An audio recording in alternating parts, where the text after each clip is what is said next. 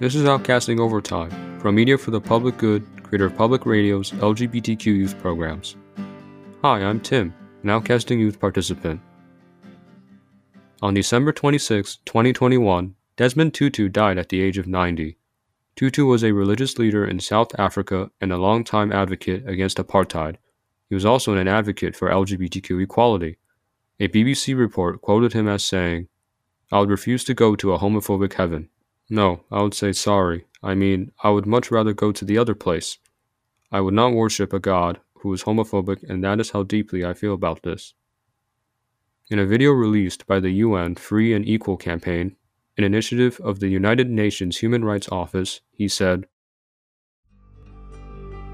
Around the world, lesbians, gay men, and bisexual and transgender people are denigrated, attacked, imprisoned, tortured, even killed because of who they are or whom they love.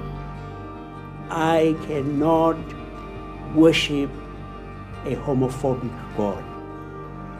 I oppose such injustice with the same passion that I opposed apartheid.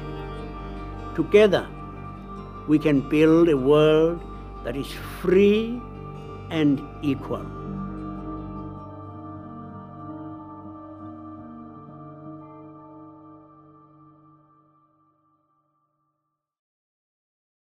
Hearing these powerful words and learning about the life of an activist like Desmond Tutu made me consider whether I'm also an activist. I certainly didn't feel like one in comparison. Tutu was the Anglican Archbishop of Cape Town, South Africa, in 1984, he was awarded the Nobel Peace Prize, and in 2009 in the United States, he received the Presidential Medal of Freedom. I'm only in high school, and I wondered Tutu was such a towering activist. Is it even possible to also think of myself as an activist?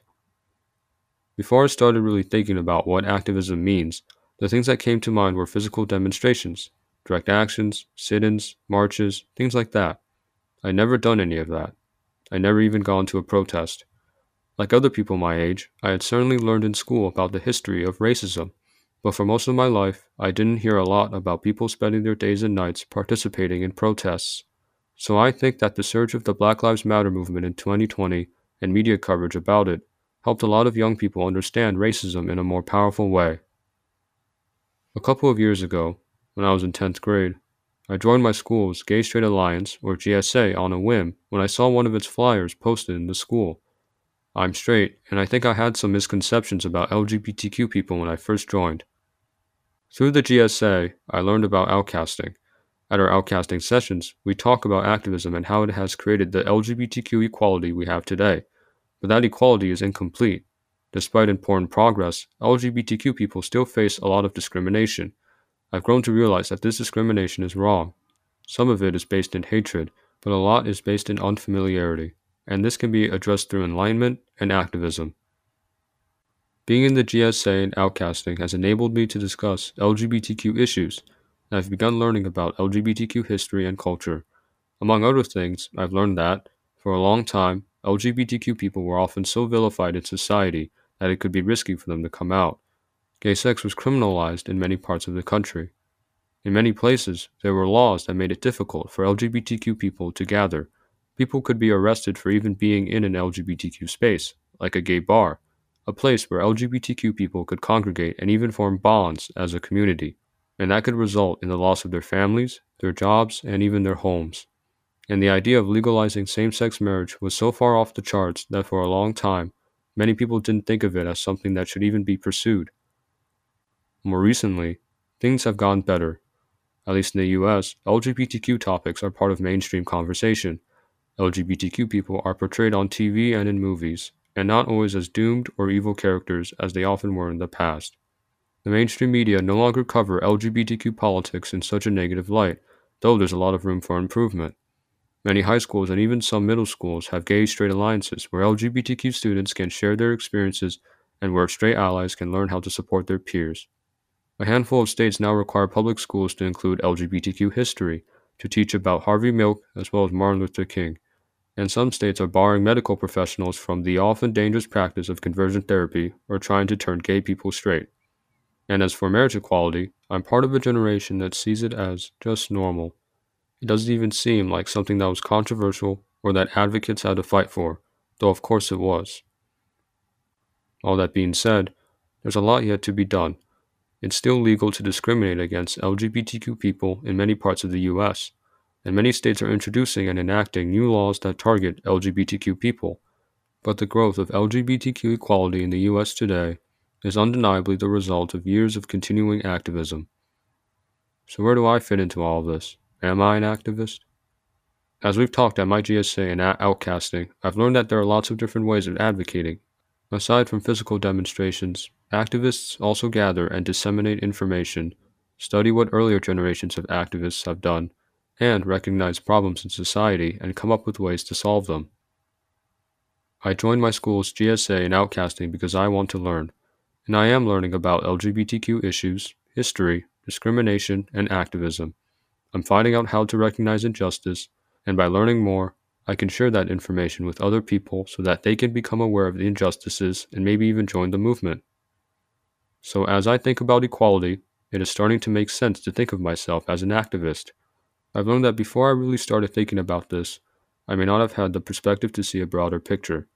I've learned that activism includes talking with elected officials to try to get them to enact policies that promote equality, which is how marriage equality was enacted in 2011 here in New York State. It includes bringing lawsuits to challenge laws that are unjust or even unconstitutional, which is how we got marriage equality nationally in 2015. It can involve something as simple as discussing these issues in my GSA and talking with my friends who aren't in the GSA. And it includes educating the public on these issues so that there is more public support and acceptance, which is essential for political and legal advocacy. So, talking and thinking about these issues is helping me see the diversity of pro LGBTQ voices and how they fit into a bigger picture.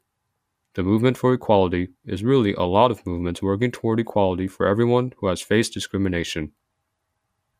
I'm 17 now, and I don't know what role activism may play in my future, but I'll try to keep learning and respecting people.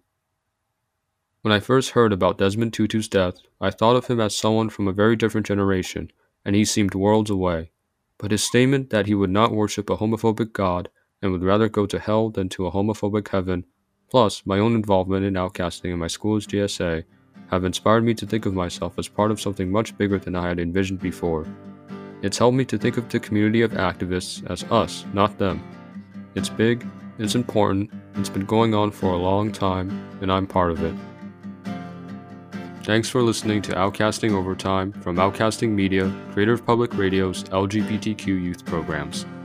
Outcasting Media is a production of media for the public good based in New York.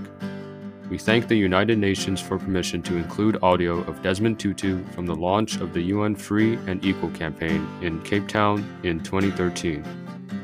Outcaster Isha helped in creating this piece. Our executive producer is Mark Sophus.